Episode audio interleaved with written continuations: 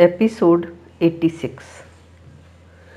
तुम्हारी बरसों की आदत हो गई खुद को सही और दूसरों को गलत देखने की। और दूसरे को गलत देखने से ही झंझट होते हैं। डिसहारमनी होती है अनप्लेजेंटनेस होती है। जब तुम्हें कोई गलत देखता है तो तुम्हें तकलीफ़ होती है। तकलीफ़ ये होती है कि तुम्हें सही होते हुए भी दूसरे की गलत बात माननी पड़ गई। और सही होते हुए भी तुम्हें गलत बताया गया। गलत समझे जाने की तकलीफ़ गहरी होती है। और गलत सही से निकले बिना मन का आराम संभव ही नहीं है। जो मन गलत सही देख रहा है, वो निरंतर दुख में जी रहा है। क्योंकि सभी तो संबंधों में जी रहे हैं और संबंधों में दूसरा जो गलत करता हुआ दिखता है तो उससे तकलीफ़ होती ही है। और तुम कहो ना कहो, दूसरे को तुम्हारा उसे गलत देखना दिख जाता है। ये गलत सही ना दिखे, इसके लिए तुम्हें अपनी दृष्टि बदलनी होगी। अब क्योंकि दृष्टि को बदलना है, इसलिए काम करना होगा। अगर सिर्फ़ विचारों को बदलना हो तो एक लिस्ट आपको दी जा सकती है।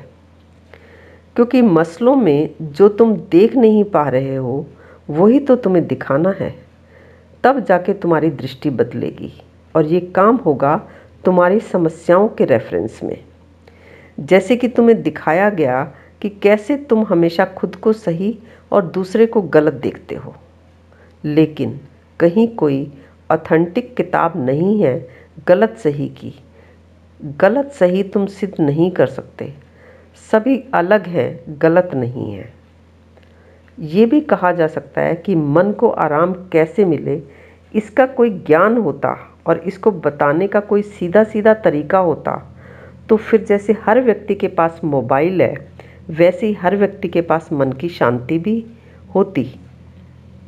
यानी मन के आराम का तरीका तो है, मगर वो तरीका ये नहीं है कि तुम्हें मन की शांति के, ज्ञान के विचार दे दिए जाएँ।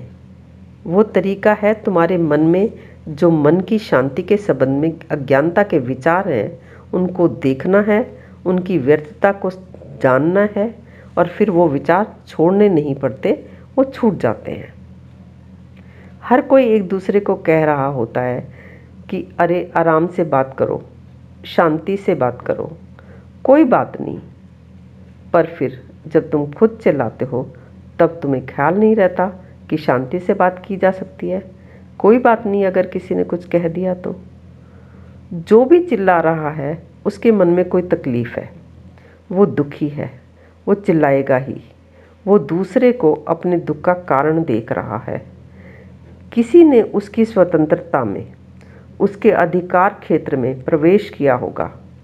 और हो सकता है, जो चिल्ला रहा है, उसने भी कुछ किया हो और दूसरे ने रिटेलिएशन में किया होगा। कुछ भी हो सकता है। उनकी बातों को समझने की ज़रूरत है। जो घटना तुम देखते हो, तुम्हें सिर्फ़ उतना ही पता होता है। उसके पीछे की बात को जाने बिना तुम अंदाज़ा लगाते हो कि ये गलत है, दूसरा सही है। इसका उदाहरण है ये घटना। एक बार एक डॉक्टर को एक अर्जेंट कॉल आती है और वो दौड़ते हुए अपने हॉस्पिटल पहुँचते हैं। तो वहाँ एक बीमार बच्चे के पिता उन्हें देखकर ज़ोर से चिल्लाते हैं कि आपको यहाँ आने में इतना वक्त कैसे लग गया? क्या आपको पता नहीं मेरे बेटे का जीवन खतरे में है? क्या आप अपनी ज़िम्मेदारी भूल चुके हैं? डॉक्टर आराम से जवाब देते हैं, मुझे माफ़ कर दीजिए, दरअसल मैं हॉस्पिटल में नहीं था।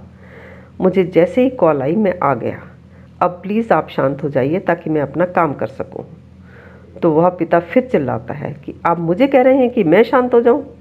अगर आपका बेटा ऐसे मरने वाली हालत में होता तो क्या आप शांत रह पाते? वो डॉक्टर फिर भी आराम से बोलते हैं कि डॉक्टर कोशिश तो कर सकते हैं, फिर भी डॉक्टर के हाथ में सब कुछ नहीं होता। इसलिए आप भगवान से प्रार्थना करिए। फिर कुछ घंटों की सर्जरी करने के बाद डॉक्टर बाहर निकलते हुए कहते हैं कि मुबारक हो, आपका बेटा बच गया। ऐसा कहकर वो डॉक्टर जल्दबाजी में निकल जाते हैं। तो वो पिता नर्स से पूछते हैं कि ये डॉक्टर इतनी जल्दी में कैसे वापस चले गए? तो नर्स ने उन्हें बताया कि कल इनके बेटे की डेथ हो गई थी। तो जब यहाँ से आपके बेटे की सर्जरी के लिए फ़ोन गया तो ये डॉक्टर अपने बेटे के अंतिम संस्कार में थे। तो जो कोई भी कुछ भी कर रहा होता है, उसके पास उसे करने के कारण हैं। कोई भी अकारण नहीं चिल्लाता, ना ही कोई अकारण ही गुस्सा करता है। कोई भी कुछ भी अकारण नहीं करता। अगर तुम इस वास्तविकता को देख लो कि मैं भी लड़ता हूँ, मुझे भी गुस्सा आता है और मुझे कभी भी अपना गुस्सा ऐसे नहीं लगता कि मैं बिना किसी बात के यूँ ही गुस्सा कर रहा हूँ। मुझे दिखता है कि मेरे गुस्से के कोई ना कोई जेनुअन कारण है। तो फिर तुम किसी और को कैसे कहोगे कि गुस्सा नहीं करना चाहिए? जब दिख गया कि मेरा क्रोध यूँ ही नहीं है, दूसरे का क्रोध भी यूँ ही नहीं है। पीछे कोई मसला है। मैंने जब समझा तो ये मुझे दिखा। कि सब दूसरे को तो कह रहे होते हैं, पर जब खुद सिचुएशन में होते हैं तो याद नहीं आता कि गुस्सा करने की बजाय आराम से भी बात की जा सकती है, शांति से भी बात की जा सकती है। और मैंने किसी को भी कहना छोड़ दिया कि गुस्सा मत करो, आराम से बात करो, शांति से बात करो। इसी संबंध में कुछ और पहलू भी हैं जिनकी बात हम करेंगे अपने अगले एपिसोड में।